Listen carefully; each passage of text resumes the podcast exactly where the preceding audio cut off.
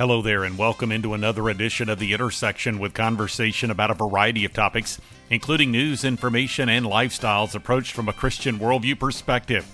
First up, some parenting insight from Jonathan Pitts, who directs The Urban Alternative, and his wife Winter, founder of For Girls Like You. Then it's cold case detective and Christian apologist Jay Warner Wallace, bringing critical thinking skills to young people in his latest book, helping them to apply those skills to matters of faith. Also, it's Christian singer, songwriter, and author Keith Getty providing an update on the ministry God has given to him, as well as his wife Kristyn, sharing encouragement to congregations about the importance of singing.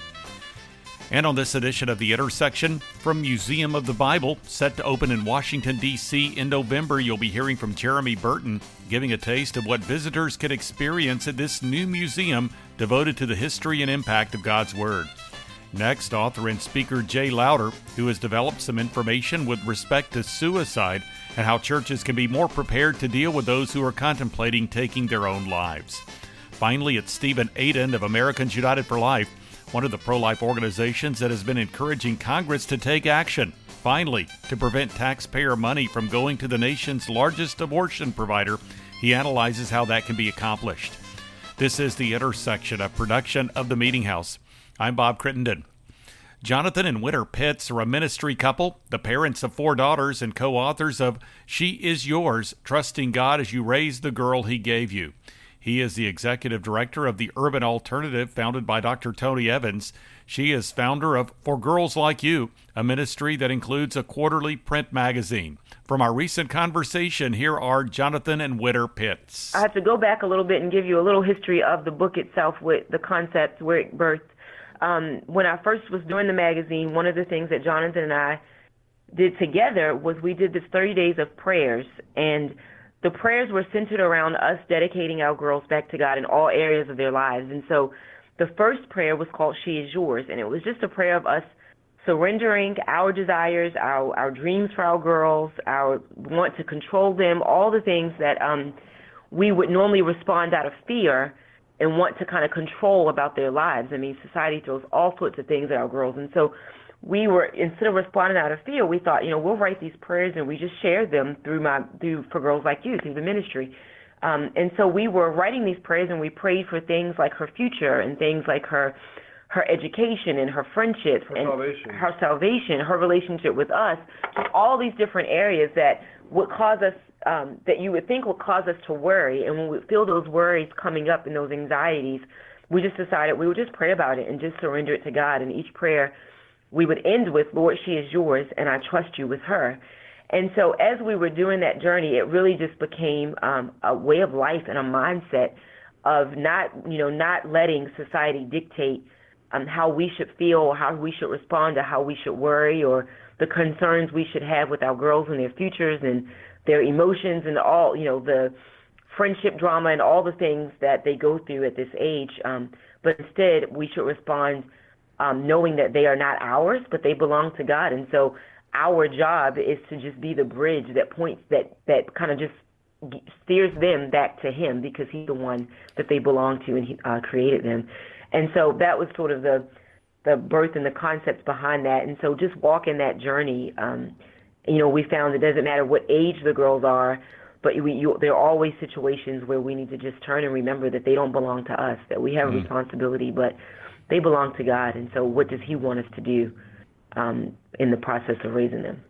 And Jonathan, there does seem to be a balance there. And I think it's so very important that we do regard our children as belonging to God. And He has given us a role in raising them and modeling godly behavior and teaching the scriptures and so much that, that parents have to do. But it can be and I would imagine that you've found this to be sometimes a very overwhelming and challenging task. So where where is the balance as you see it between really regarding your children as gifts of God and recognizing they belong to him ultimately and really seizing that God-given responsibility to raise them in the nurture and the admonition of the Lord. Where's where's the balance as you see it?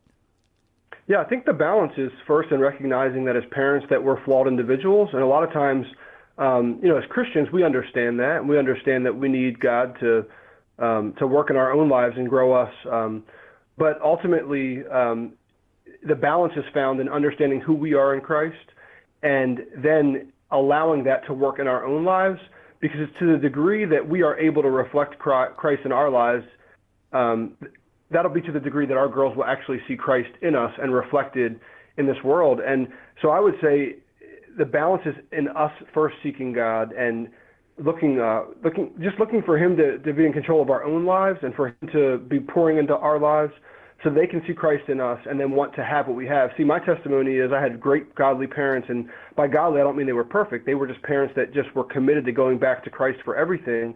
Um, so, as it related to how they interacted with us as their children, I would see that, and I saw authentic Christianity lived out. And because of that, I was able to taste and see that God is good. You know, that's my testimony. I've tasted mm-hmm. and seen that God is good and therefore I put my trust in Him at a, at a young age. And um, you know, I haven't lived a perfect life life either, but ultimately it was um, that's that's really what I, what I when I when I look at the balance. The balance is around understanding who we are in Christ, so we can point them to who Christ is. I, I say that. Um, you know, they'll see Christ in other people prayerfully. They'll see him in their, their school teachers. They'll see him in their pastor. They'll see him in coaches and all these different people in their lives.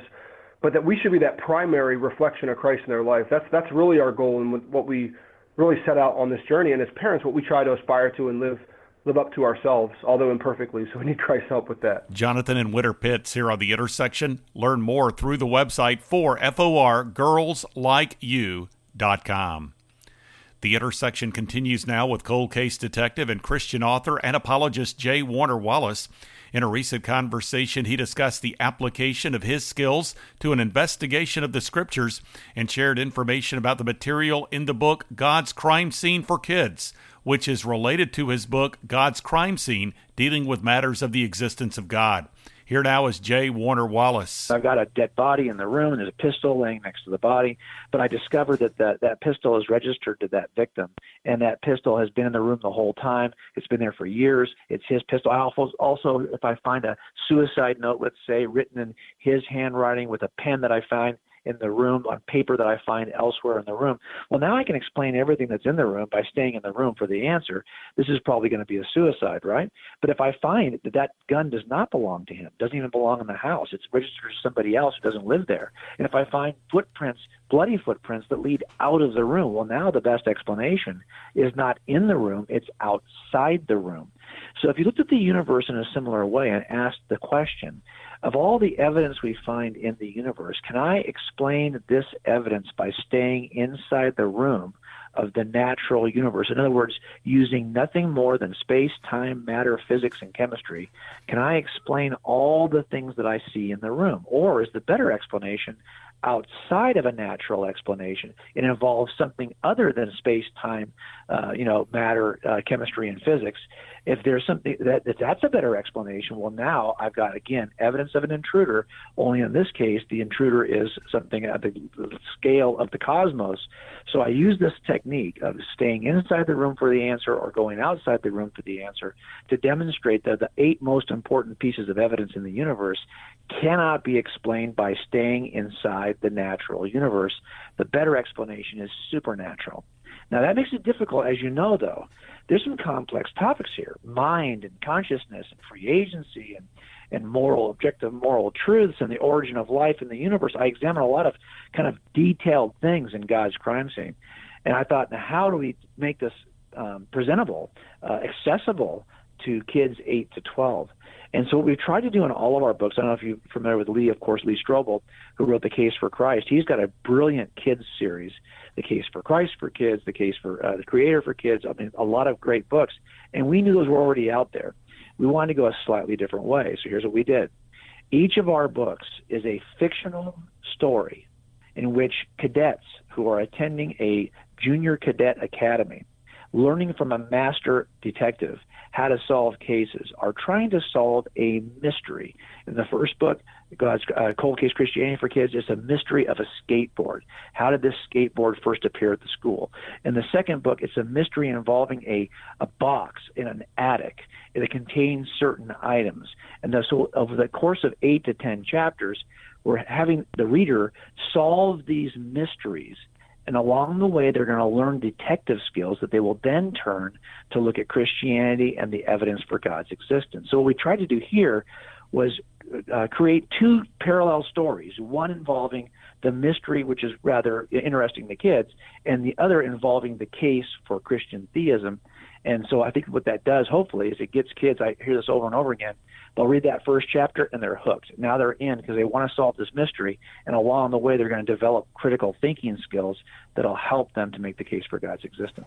If I was to come into a scene, and I'm not quite sure if there was a uh, a killer involved or it was an accidental scene, but on the wall uh, I saw the handwriting of the of the uh, the suspect saying I you know did this murder for whatever reason. I would have good reason to believe that that's a crime based on the information on the wall. Information is always attributable to an intelligent source. Now, of course, I never use homicides in any of my kids' books. We try to find a way to, to, to contextualize it without being too gruesome, right?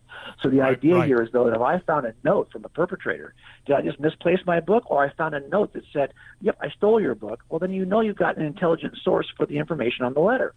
So we talk about that in terms of DNA. We've got information in the genetic code.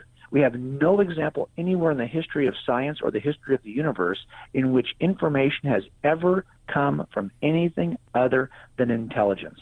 So if we see information in DNA, I think it's reasonable to ask, what is the intelligent source for the information in DNA?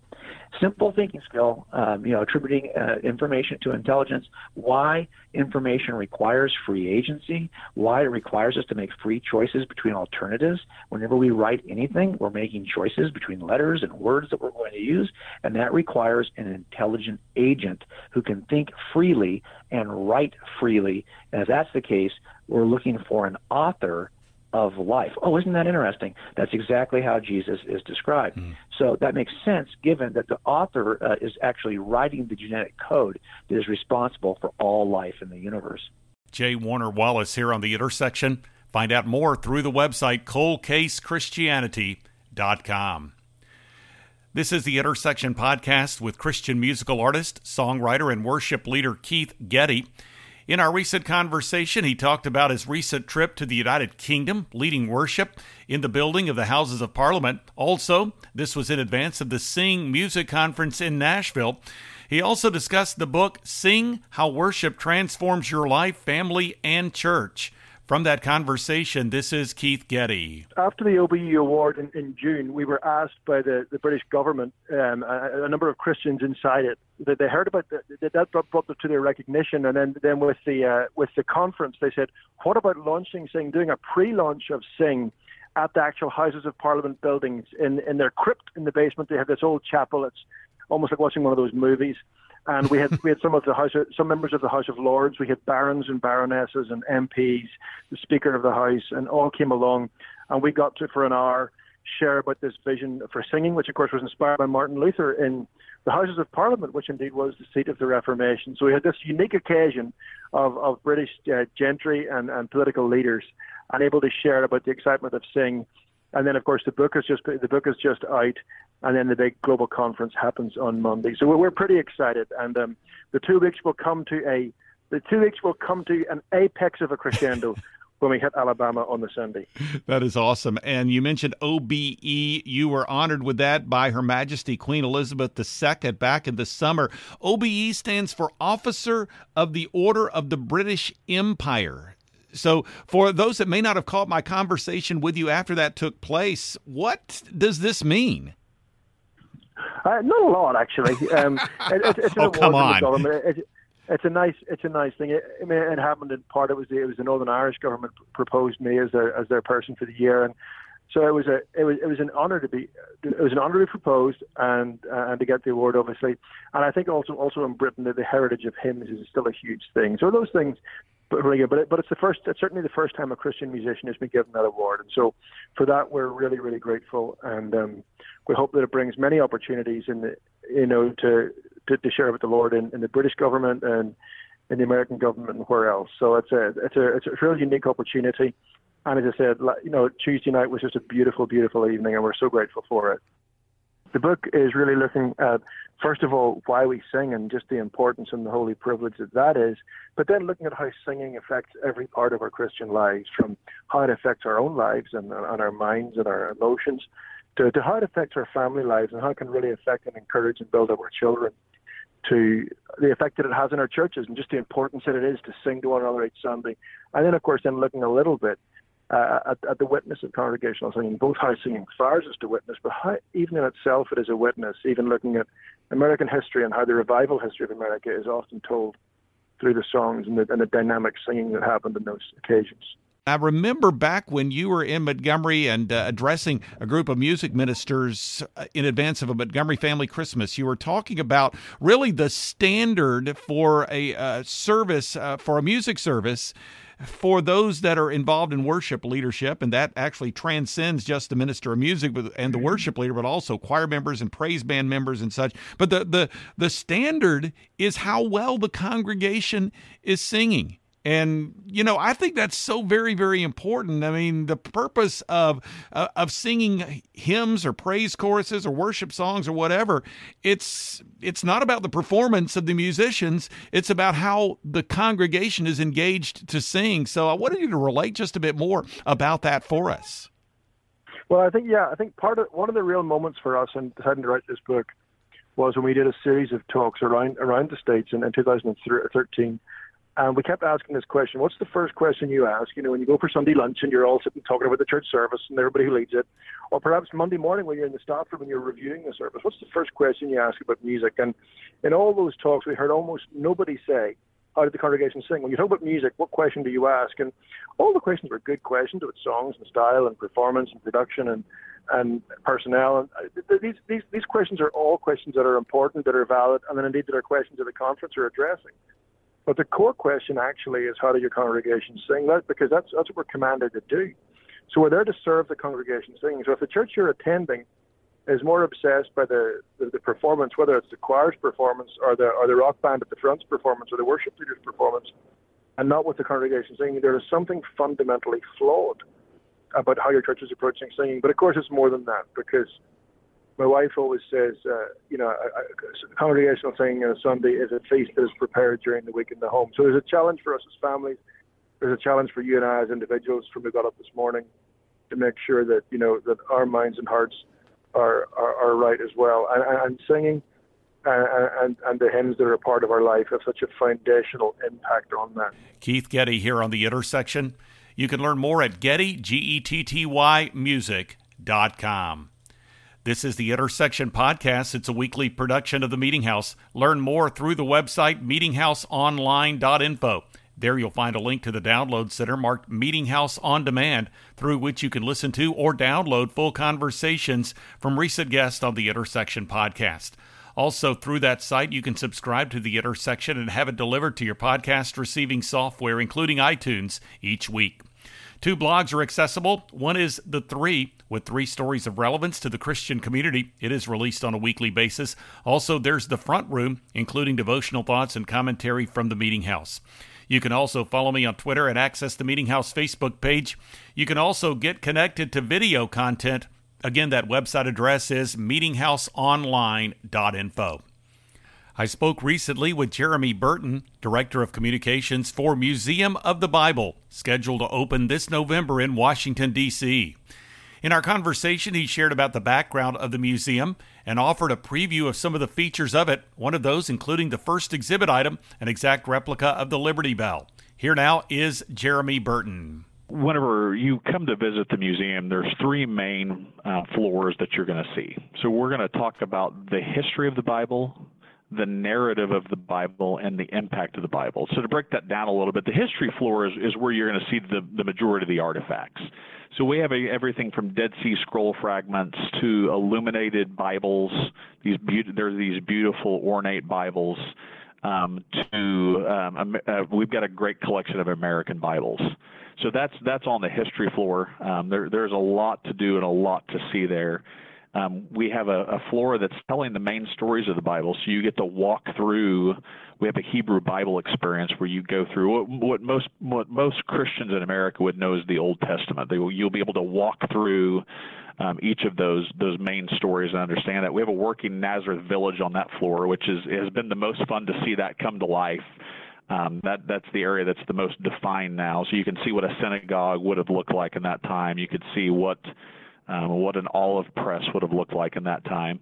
And then we have a floor dedicated to how the Bible has impacted America and how the Bible has impacted the world. So it'll go over um, pieces like the, the Liberty Bell is there right now. It was the first artifact item that was um, set in place. And on top of the Liberty Bell, there's a verse out of Leviticus um, that says, Proclaim liberty through all the land. You get to see that. And you go over the section of Bible in the world where you can see how the Bible has impacted um, the arts, impacted music, it's impacted fashion, it's impacted crime and justice. The idea of two or more witnesses actually came from that we use in the the um, the justice system came from the Bible. So that, those are the types of stories that you'll get to hear and see. How big is this Museum of the Bible going to be? So the museum itself is 430,000 square feet, and as you, as you walk in, I mean, it's just honestly is breathtaking. I mean, everyone says that, but this, I, I promise you, if you come, you'll be blown away whenever you walk into it. Um, that 430,000 square feet, just to give you an idea of the size, it is it is a little bigger than the main Air and Space Museum facility if you've ever been to Washington D.C. And as you walk in, uh, you'll be greeted by the front doors. There's two bronze gates, as we like to call them, that are are um, they look like um, printing plates from the Gutenberg press of Genesis 1, and you walk into a massive stained glass piece. So those gates are 40 feet tall. The stained glass piece is about 40 feet tall and it is a uh, Greek papyri of Psalm 19. And as you walk into the lobby, there's Jerusalem stone everywhere. There's this beautiful pattern on the floor that goes from light uh, from dark tile to light tile, showing that biblical theme of darkness to light. And if you look up, there is a 140 foot digital canvas. It's a massive screen. It's 15 feet wide, and it is it is just stunning. Well, let's talk about some of the other features. You've just mentioned the entryway. There are eight floors of this Museum of the Bible. What do you see as perhaps the principal ways that individuals and families and church groups can engage with the, well, the massive number of, of artifacts and other displays that are within this museum? Yeah, I think uh, you know definitely make for sure that you plan enough time to be there. Um, you can you can spend days in the museum. Um, and uh, just make for sure that you allot for that. Um, as you walk in, we also have a way, you know, we talked about that digital ceiling. Well, we have a way that every person that comes in will be giving a, a digital guide. So it's a tablet that they will take with them, and that's their guide through the museum. And it'll help them get from floor to floor. It's actually a patented technology where we are able to basically have GPS inside of the museum on each floor and you can load your tour onto this tablet and it will take you where you want to go and again with with, with using the technology um, we're actually able to geo-fence exhibits. Jeremy Burton here on the intersection. Learn more through the website museumofthebible.org.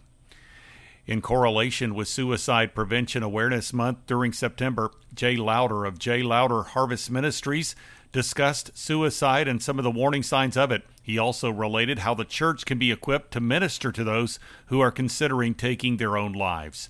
From that recent conversation, this is Jay Lowder. The truth of it is sometimes it is very obvious, and there are other times it's very difficult to detect it. Uh, but some of those would be uh, a person that is fighting depression, maybe a person who normally would not have depressive thoughts that's going through a season of that as someone that might be on a tipping point that you might want to take a look at, a person who's exhibiting aggression, um, easily provoke, verbally, physically attacks other people, again, that would be uncharacteristic behavior. Um, sudden substance misuse or abuse, a person who uses sparingly, who now is using in excess, or a person who's never used it now is using, uh, a person who's going through isolation, withdrawal. Uh, that can be a sign of someone that's trying to unplug from life, so to speak. Another one is threats. I mean, uh, this seems to be so obvious. You may go, "Gosh, well, of, of course," but the truth of it is, some of those threats are almost subliminal. You know, they're they're very uh, toned down. Thoughts, uh, threats like, "I wish I'd have never been born." Uh, comments like, "I just don't know if I can go on." Comments like, "Life doesn't seem worth living." That may seem uh, as a like a colloquial saying can be a very real warning to say, "Look at me. You know, I'm hurting." Uh, we talked about tragedy. We talked about being bullied. Uh, I mean, there's a whole list, but if we had to narrow it down, these would be probably the seven most predominant signs of somebody that's on the ledge, somebody that you, you need to take a second look at. You need to engage and make sure that, that they're okay and they're not on that tipping point. Well, and let's talk about the church's role because obviously we are the people who have been entrusted as ambassadors for Christ, representatives of His, people that have been given the truth, people who can minister with compassion and hope. So, what do you see as some ways the church can actually be involved in preventing suicide or even intervening, recognizing these warning signs before someone actually goes to that precipice or even goes off the cliff? Well, one of the things, and really the main thing that seems to be common sense that is not happening, is discussing it, talking about it. There's got to be open dialogue. People who struggle with thoughts of self violence are typically people who are very isolated, people who feel as though they've been marooned on some island. They're afraid to say anything. Even in church, they feel like if they say something, they're going to be looked at as a person who doesn't have enough faith, a person who's not praying. Uh, I've had numerous people tell me that they felt as though they were kind of blackballed. Um, you know, that, that people kind of looked at them as though there was something uh, diametrically wrong with them. And the truth of it is, um, I think about a place I was at in the United Kingdom where there was some real opposition against our ministry because we were talking about it because there's this fallacy that talking about suicide can lead to suicide. Well, if you look at all the statistics, it proves time and again that the greatest deterrent to people taking uh, take uh, acting upon thoughts of self violence is communication. It's not just the willingness to communicate, it's actively engaging other people who may be potential uh, people in potential danger. So it's open communication, it's open dialogue, it's it's going out of your way to make sure that you're accessible, uh, that you're engaged, that you're plugged into other people. Um, there, there are other simple things that the church can do outside of talking about it, discussing. You know, I, I find it ironic. The church doesn't often church doesn't want to talk about suicide Yet we see it in the Bible. There are numerous people in the New Testament and the Old Testament who ended their lives. People can start work groups. You know, your pain is your platform. There are listeners that are hearing this program today who are victims. Maybe they've never struggled with suicidal thoughts, but they've lost a loved one. Why it'd be a great opportunity for those people to start a workshop or a help group or an open uh, communication group. So I think it starts with discussion, um, interaction, intentional involvement, but it can also translate into um, support groups, help groups, even simple things uh, such as having accessibility or recommendations for suicide hotlines for a trusted Christian counselor or a pastor or a, a psychiatrist that they can go to. It's having tools accessible to help people who are in need. Jay Lowder here on the intersection. Learn more through J Lowder, L O W D E R com.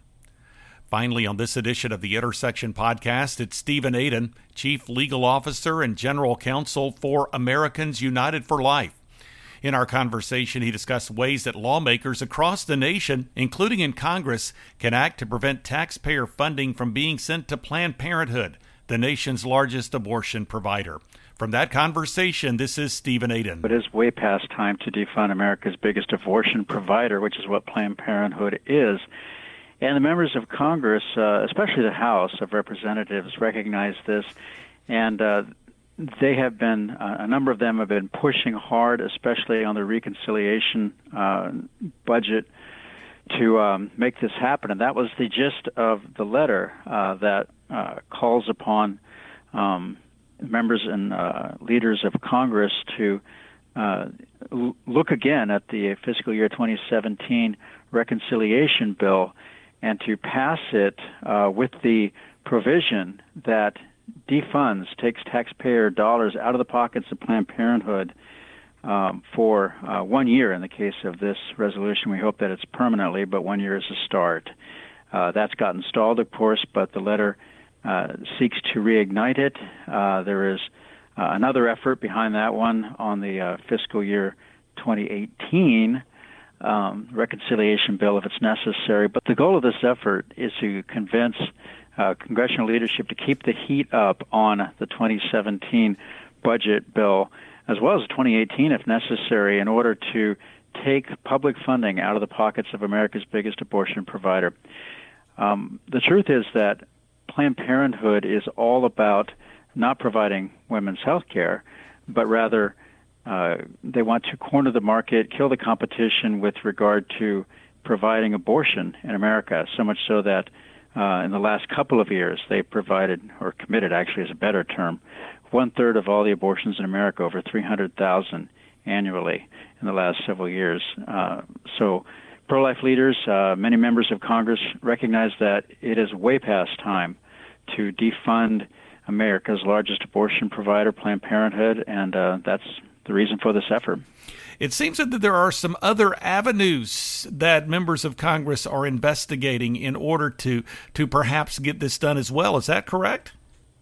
Yes, that's correct. Actually, 15 states so far have taken steps to defund Planned Parenthood and the abortion industry. And there's a couple principal ways by which they do so. First of all, a big chunk of their income comes from being providers of family planning services through federal Medicaid. Now, the states have uh, the job of distributing uh, federal Medicaid dollars and the job of deciding who is a qualified provider for Medicaid family planning funding. And so some of those states have uh, taken that responsibility and cut off uh, the Planned Parenthood affiliates or the abortion providers in their states by saying that uh, these videos that the Center for Medical Progress has put out showing uh, Planned Parenthood or other abortionists um, uh, in, in, horrible situations where they're uh, going through the abortion process, they're joking about eyeballs falling out onto laps,